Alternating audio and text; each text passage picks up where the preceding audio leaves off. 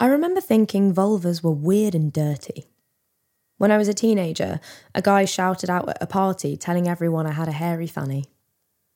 From then on, I constantly shaved out of shame, hating it and how my vulva looked afterwards.